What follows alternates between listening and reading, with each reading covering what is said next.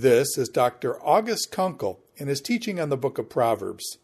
This is session number 16 Living with Fools. Proverbs chapter 26.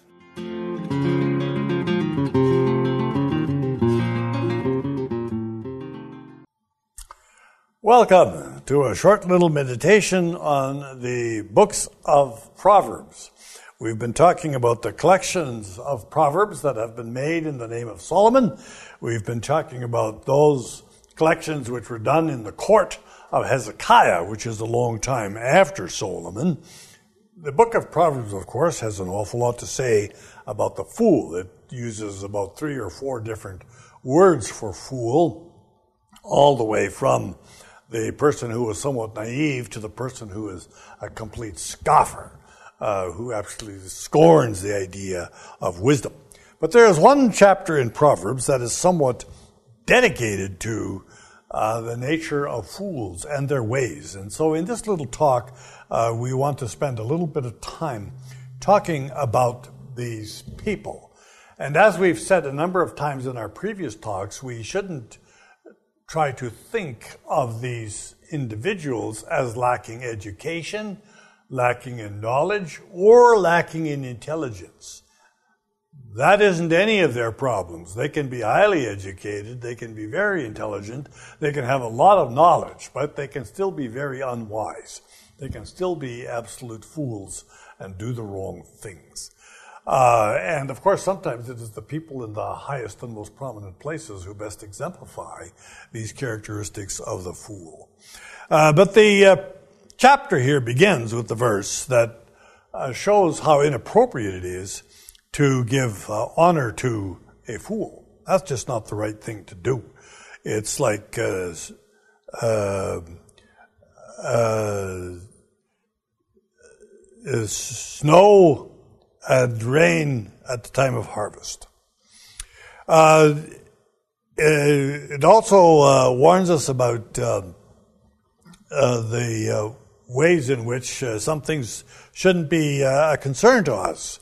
Uh, so we may be threatened in various ways, um, but uh, if, if those threats and those curses are empty, it's just like the swooping of a bird. Uh, fools, of course, uh, try to control us, but we need to be careful about our attempts to control them. Uh, Proverbs is very clear. Coercion doesn't always work. Uh, you may need it sometimes if you, in, in, fact, have the authorization for it, but it isn't going to change people. It may only control them. Uh, but here's a couple of verses that are fairly well known to many of us, juxtaposed side by side, verses 4 and 5 of Proverbs 26. Do not answer a fool according to his folly, lest you be as vain as him. Answer a fool according to his folly, lest he become wise in his own eyes. So, what does this mean? When you're dealing with a fool? Are we supposed to talk with them or are we not? I like to illustrate these two proverbs with um, a discussion between Richard Dawkins and Alister McGrath. Now, Richard Dawkins, you know, was the biologist in the 70s who personified a gene, called it selfish, and then from there perceived to analyze all of human conduct as if he understood people thoroughly and uh, to mock the idea that there could be anything to the notion of the creation of life and uh, the creation of human people so that they live the way that they do. And uh, so he was famous for his book, The God Delusion.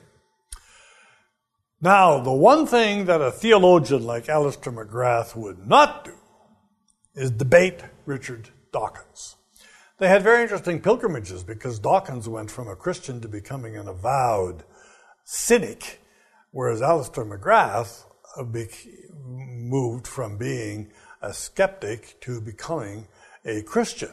They moved in exactly opposite directions. McGrath wrote a little book called The Dawkins Delusion. And all he did in that little book was point out that uh, Dawkins' conclusions were all based totally on premises that he had assumed. Um, he assumed that uh, the biology of life was inherent within the universe itself, and uh, and that therefore everything we see about cells and their function uh, is all that there is to know about cells and their function, and we can analyze it accordingly. And then he explained it in a rather absurd way, as if cells independently had a mind of their own. Uh, all McGrath did was was was point out the absurdity of some of these assumptions. One of the stories that McGrath has in his book is of a student coming to his lectures who was a devotee of Dawkins. Uh, the result of his hearing McGrath's lecture was that he became furious because everything that he had trusted had just been undermined. It was pulled out from under his feet. Uh, and so, what does McGrath do? Well, he doesn't try to change Dawkins' mind. You don't answer a fool according to his folly.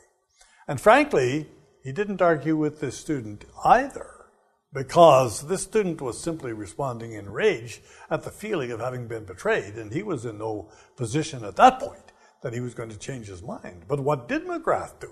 He answered the fool according to his folly, because he pointed out to an audience that needed to know what all was wrong with Dawkins's argument and was so effective at doing it that a Dawkins devotee had to question, uh, had to realize that his own faith that he had placed in all these fallacious biological arguments uh, was misplaced.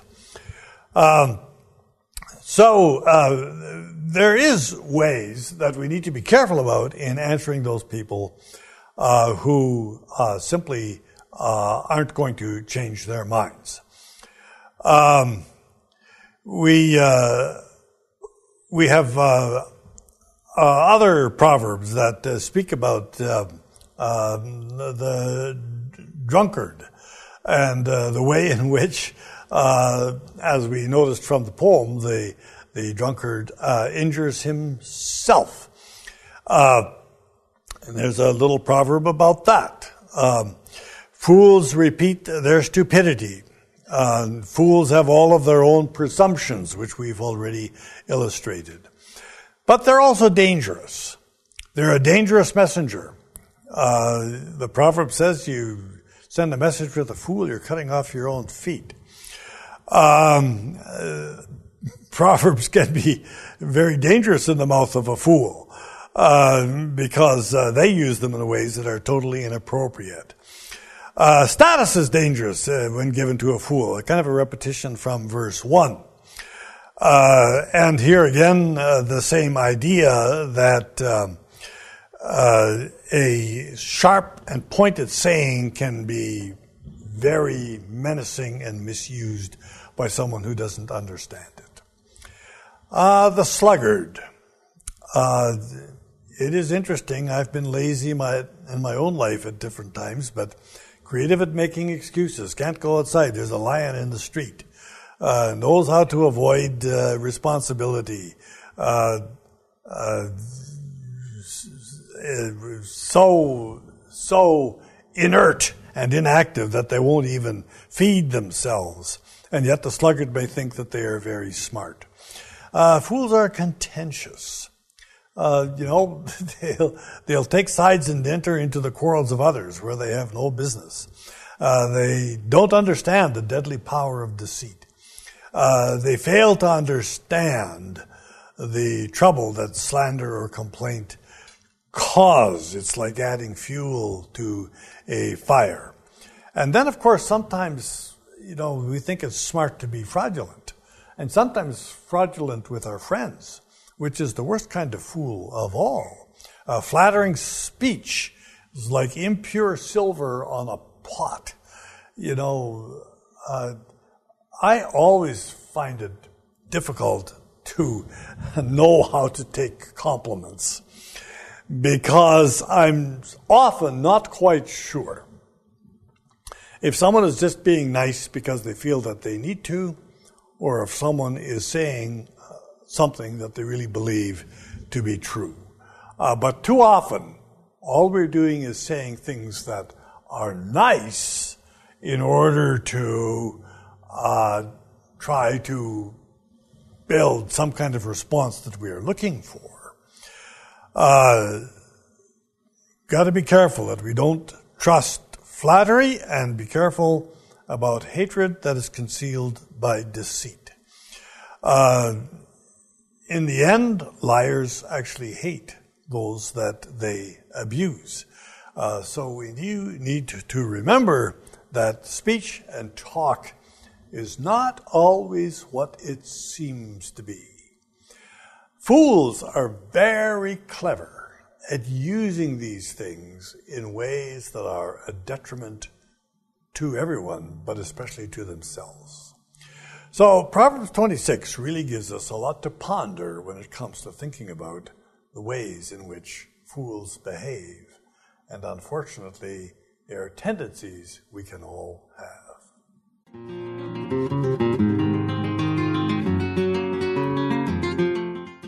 This is Dr. August Konkel in his teaching on the book of Proverbs. This is session number 16 Living with Fools, Proverbs chapter 26.